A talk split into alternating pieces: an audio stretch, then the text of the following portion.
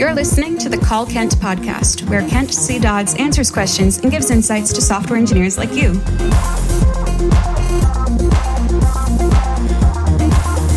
Now, let's hear the call. Hey, Kent. I'm Kyle. I had a question as someone who doesn't currently have a job as a web developer. When going through Epic React, how do you suppose that the best way to go through it is, more in regards to the macro scale? I suppose to be more specific, would you maybe recommend making it your primary coding time throughout the week? Or would you recommend it to be more supplementary to working on, say, portfolio projects? Since I don't work for a company currently, I'm finding it weird to find that balance of working with um, React as a whole and making projects versus um, learning more things from the course to bolster those projects to show off my uh, coding expertise to future employers. Um, I also realized that I'm running through the course reasonably quickly, and while I do seem to be picking up a lot of stuff, especially from the first half, extremely well, um, specifically like the hooks parts, um, once I'm running into like the performance and patterns parts, while I am still understanding what is happening, these more niche applications, I'm sort of scared that I'm not going to run into them as often as, say, using use state, use callback, use effect, etc. Um, and I want them to become more ingrained in my brain. So I suppose would you maybe recommend trying to make another job for these tools rather than using them for as a tool for a job in the future in order to nail in these principles? Or do you think that running through the course is enough for that um, and really focusing on each lesson, then coming back at a later time to review it when I do run into these problems is a better action? Um, I really want to leave this course feeling more confident with React, which I already do. Um, but I also want it to um, potentially make me into a more hireable person and make myself more confident that I don't always have to be flipping back and forth to this course in the future to um, remind myself how to do something, if you will. Anyways, I think I go on any longer. I'm going to start going in circles, but I'm looking forward to what your insight is. Thanks. That was the call. Here's what Kent had to say.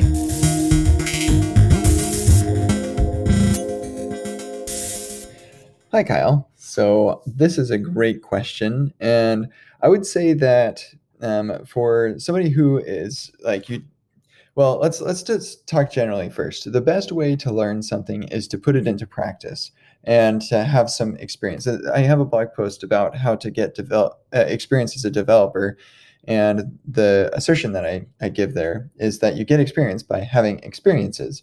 And that may seem obvious, uh, but it, it's very true that your experiences are, um, or having experiences is how you get uh, really good at whatever it is that you're trying to get good at. Um, and if you just go through the course all by itself, um, I I try really hard to make it so that you can get the exposure to the kinds of experiences that you need. But there are some things that I just can't get you, and that is um, like running into the types of problems that you run into when you're creating your own stuff. Um, and um, and I tried to to like as you're going through the course, I give you an exercise. I don't teach you how to solve it first. I and I try to just tell you, um, you know, maybe the APIs that you're going to need, and I uh, kind of lead you into solving this problem. But until you actually put it into practice, you're not going to really solidify what you understand. Uh, and then, even to take it even further, teaching it to other people uh, through you know either blog posts or actually giving talks or anything like that. Um, uh, that's what really solidifies things for you. And I have another blog post uh, about solidifying what you learn, uh, which um, also addresses this this uh, subject of actually teaching what you're learning to other people in various forms. But anyway, to like basically um, boil it down, you need to build something with what you're learning. Now, because you don't have a company that where you're uh, working at and um, building uh, different projects with what you're learning, uh, you have to manufacture this. And so you you do this by building uh, sites for your portfolio, as you mentioned. And I would interleave that uh, the work that you're doing in the course with the um, portfolio building stuff.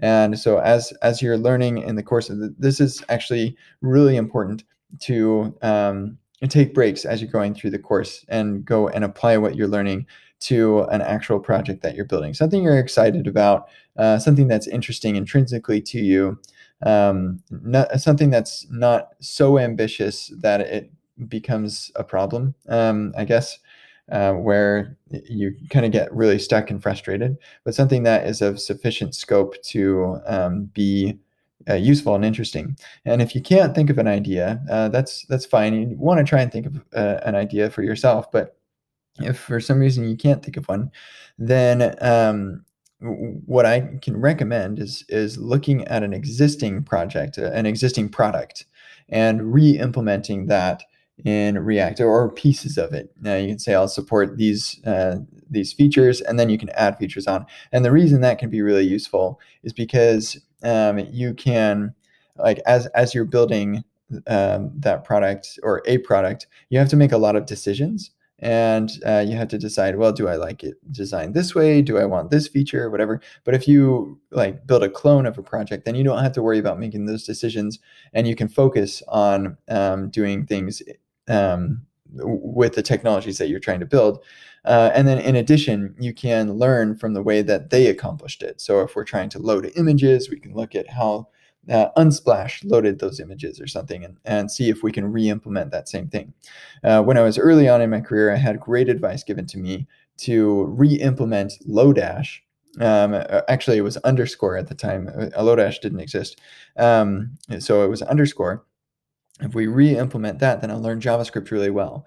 And um, I never took that, that advice, but I stand by it as good advice um, uh, for a great way to learn uh, JavaScript. And so I would say the same applies with React. Uh, so e- either re-implement something that already exists and, and you can, can serve as a reference implementation, or uh, create something that's intrinsically interesting to you and try to apply the things that you're learning in the course to this. And then take it a step further by uh, teaching the things that you learn as you go.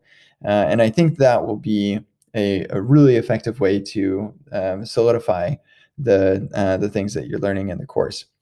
Um, and I, I hope that touches on everything that you asked me about, Kyle. And I, I hope I, am glad to hear that you're learning this stuff. I think actually one other thing that you mentioned was as you're getting into the more advanced stuff, there are fewer and fewer opportunities for you to apply those things in the projects that you have today, um, and and that is sensible and true. Um, you don't have as many use cases for use memo or use callback necessarily. Uh, you uh, certainly don't have as many use cases for React.memo uh, or use layout effect.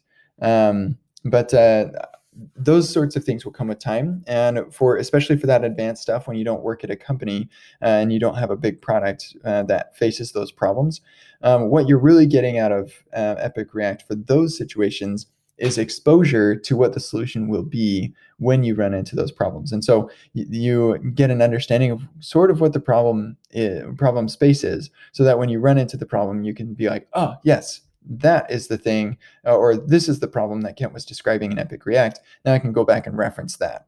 Um, there's nothing wrong with going back and referencing Epic React material, uh, especially if you're going through it quickly. I would fully expect you to need to go back um, and, and uh, reference that.